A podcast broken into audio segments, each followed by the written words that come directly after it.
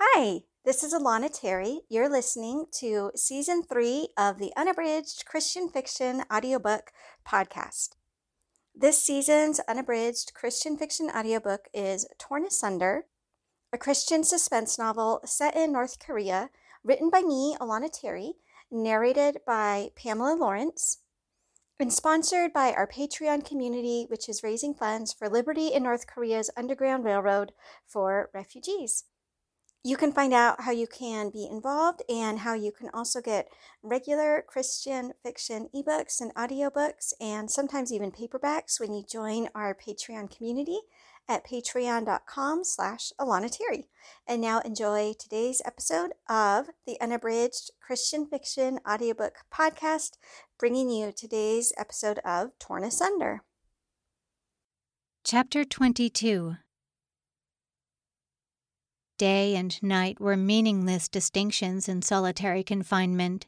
Simon forgot how long it had been since he last saw another human being. At the secret seminary, Mr. Stern had prepared a crisis training program to equip the students for interrogations and torture. It hardly touched on the horror of total isolation.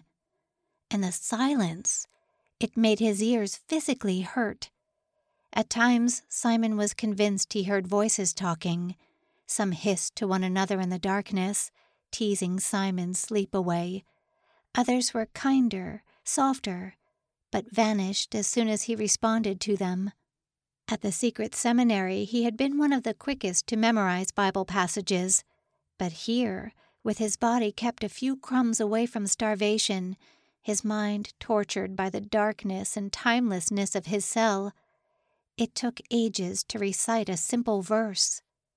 He was pretty sure that entire days went by when he couldn't recall even one passage from all of his studies. The most gruesome of his torments were his memories of Hannah. He could see her so vividly, sitting in Mrs. Stern's flower garden, the empty half of the bench beckoning to him with an intensity no living man should be forced to endure. His crisis training in Yanji was designed to prepare him for pain. And although Mr. Stern mentioned the possibility of solitary confinement, Simon never really understood how horrendous it would be.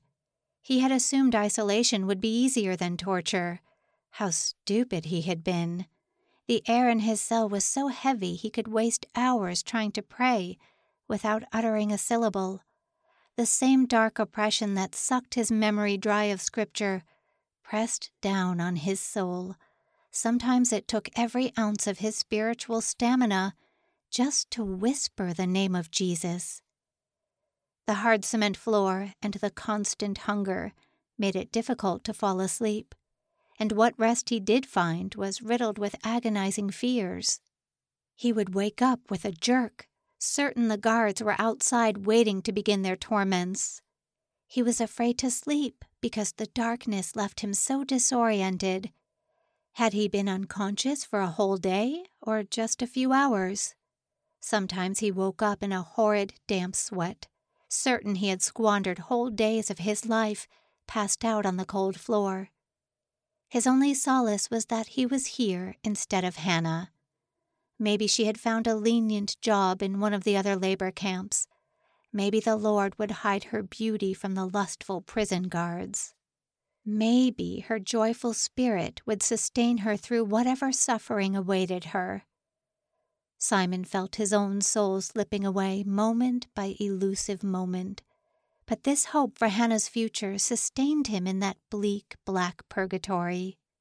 He might never see her again, but he would cherish her memory until his body finally gave out, and his soul flew upward where his heavenly Father waited to receive him. General Sin read the memo from the director of the National Security Agency, lit his cigarette, and read it again. There was no mistaking its message.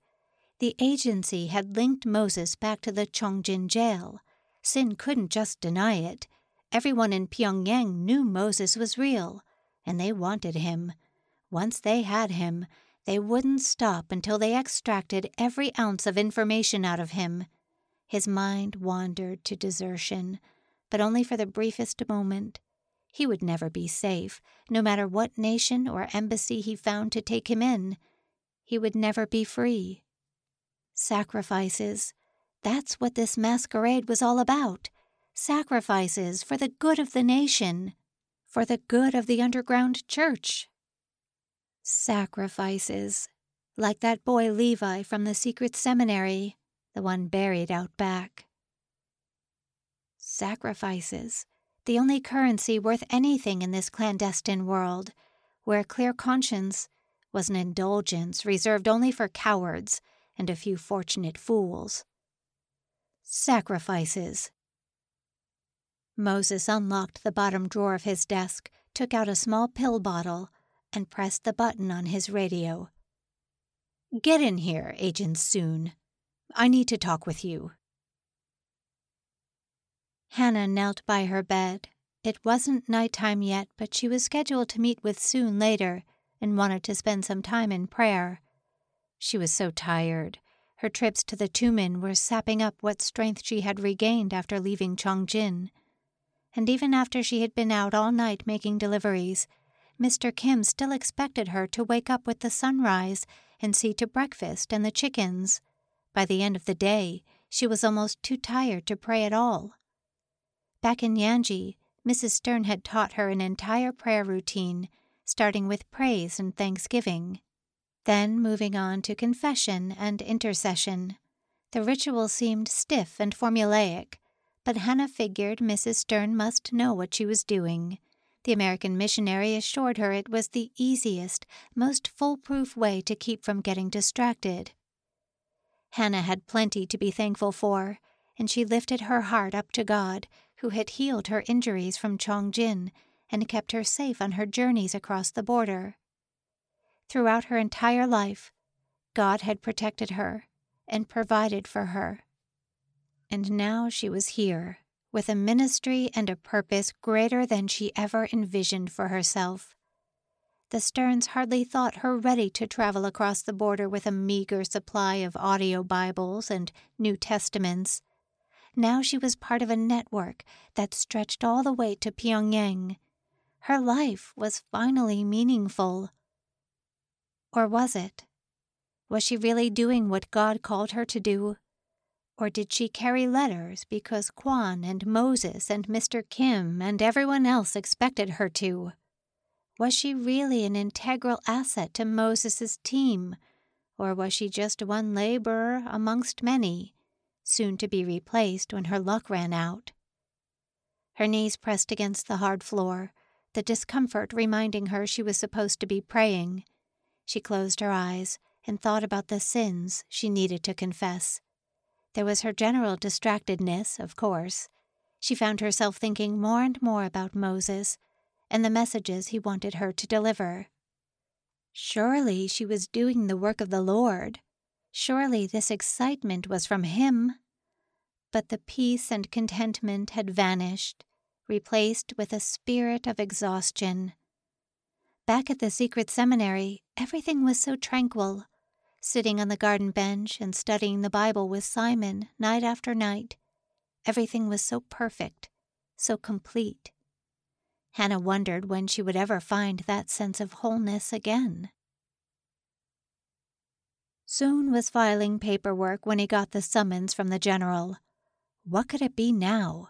Hadn't he already done enough? He forced himself to hurry down the hall. The general was waiting for him outside his office. There's a problem out back. He gestured with a nod of his head.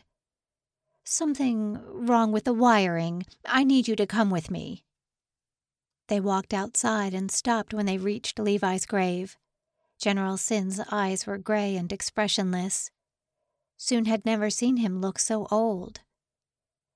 They somehow connected Moses to the Chongjin jail. The general's voice was quiet and flat. A quiver began in the base of Soon's gut. All his autonomic responses slowed down for a second and then sped ahead at full force. His mind raced even faster than his heartbeat his thoughts expressing themselves in a jumble of impressions instead of actual words. Hannah, he managed to stammer. General Sin waved his hand, and Soon understood the sweet recruit from San He was the least of his superior's worries. The general paced a few feet in either direction and rubbed his temples. There was a fleck of gray in the hair above his ears. You have been loyal to me, comrade. The general's tone was ominous. Soon glanced at him sideways. Was this a farewell? The general jerked his chin toward the grave. I know you don't agree with my tactics. Soon kept his eyes on the dirt. Just as well, General Sin shrugged. But I hope you understand. I care about you in as much as I am able. He reached into his pocket. You may be questioned. Soon stared at the small white pill, but didn't reach out for it. One day you might realize I was right. Some things are worse than the grave. Tentatively, Soon took the capsule, surprised it didn't burn his skin on impact. It was so tiny, so delicate. If the time comes, General Sin paused to clear his throat. I'm sure you will find courage to do the right thing. Soon's lip trembled. He had so many questions vying for position on his tongue. But before he had time to ask any of them, General Sin turned away, suddenly looking bent over and very tired. Chapter 23 General Sin's boots were as heavy as steel when he trudged up the small hill back to the jail. He brushed his hands on his uniform. A weaker man would question himself, and perhaps ten or fifteen years ago, Sin might have too. But he couldn't allow himself the extravagance of second guesses. There was only forward. There was only progress. Progress and sacrifice. He closed the door to his office, checking once to see if anyone had left him a message. He picked up his phone and dialed the number without any further hesitation. This is General Sin. I just discovered the connection between my jail and the convict Moses. Soon's legs throbbed as he sprinted toward his meeting place with Hannah. He was half an hour early. Please let her be there. It had taken every ounce of fortitude in his body, but he had carried out his entire shift at the jail that day, and then he rushed home and packed his bag. He took the small amount of cash he had been saving for an emergency, thanked God he had no living family the regime could punish on his behalf, and hurried toward the Tumen. His breath came out in short bursts. He forced himself to slow down. If someone saw him running this late at night, They'd get too curious. If Hannah wasn't there by the time he arrived, he'd cross alone and wait for her on the other side. They couldn't even stay in San He, though. The guards would be after him as Soon as they realized he escaped. If he was lucky, General Sin would wait a day or two before announcing his absence to the National Security Agency, but soon couldn't be sure of even that. He had to leave now, and if Hannah wanted to stay safe, She'd come along with him.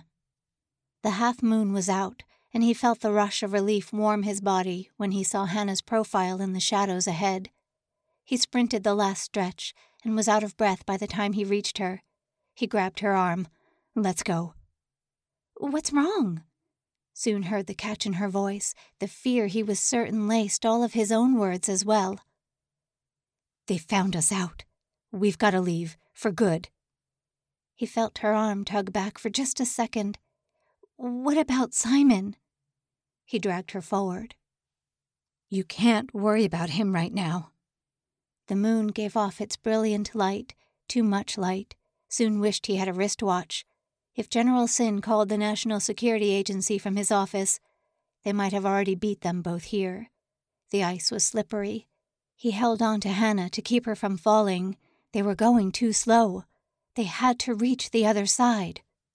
Freeze! The shout cracked like a whip through the air.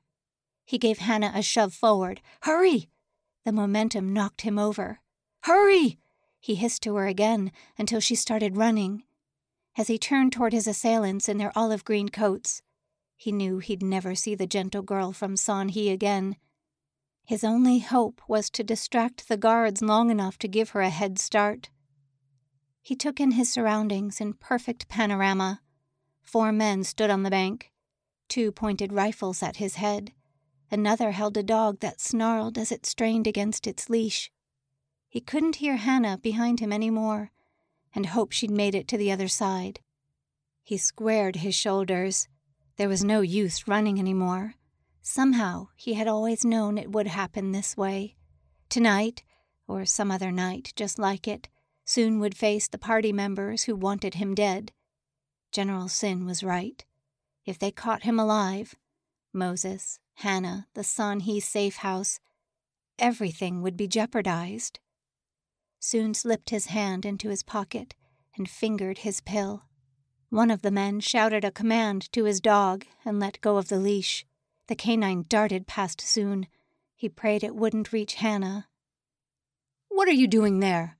A guard dashed onto the ice but fell as soon as his boots hit the slippery surface. Soon had to act before it was too late.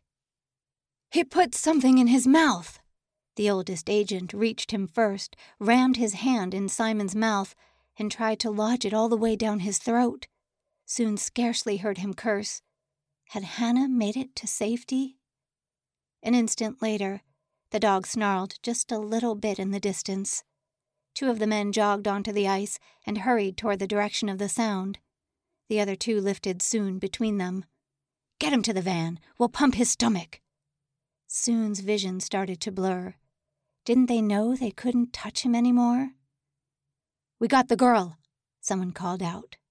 But he hardly heard them.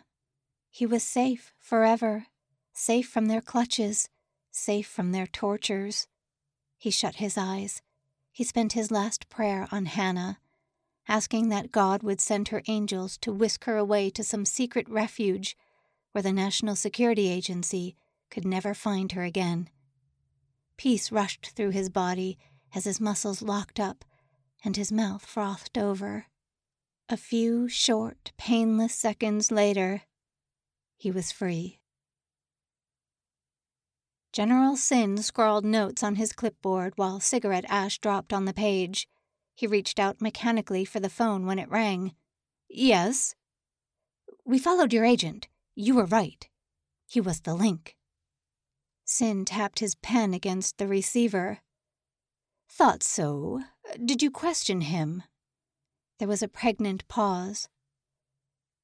Unfortunately, he died before we had the chance. Sin scowled and leaned forward in his chair. The agent spoke fast, fumbling over his words. There was a girl with him. Young. We have her now. Good. General Sin flicked cigarette ash over his metal tin and waited for more information. Should we bring her to you, sir?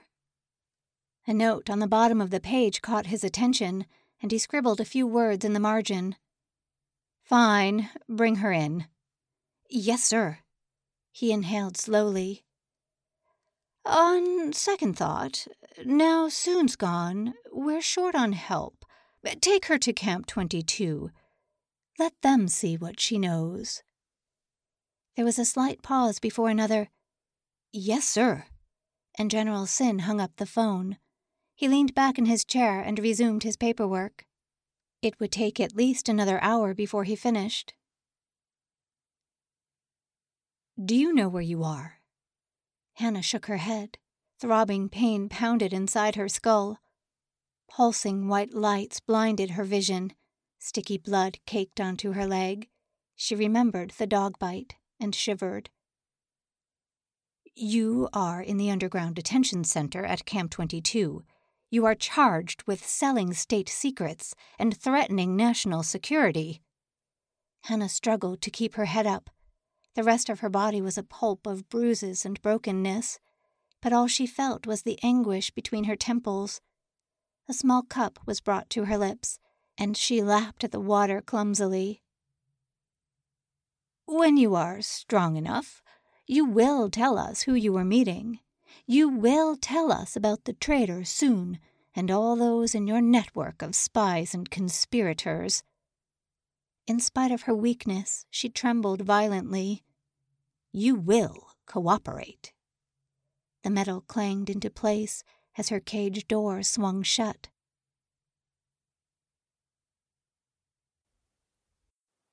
You've been listening to the Unabridged Christian Fiction audiobook podcast. Today's episode is an installment of Torn Asunder, written by me, Alana Terry, and narrated by Pamela Lorence. This season of the Unabridged Audiobook podcast is sponsored by our Patreon community, where you can get regular Christian fiction audiobooks, ebooks, and even paperbacks. And all the funds that we raise go directly to Liberty and North Korea's Underground Railroad for refugees. You can find out more or get involved today at patreon.com slash Alana Terry.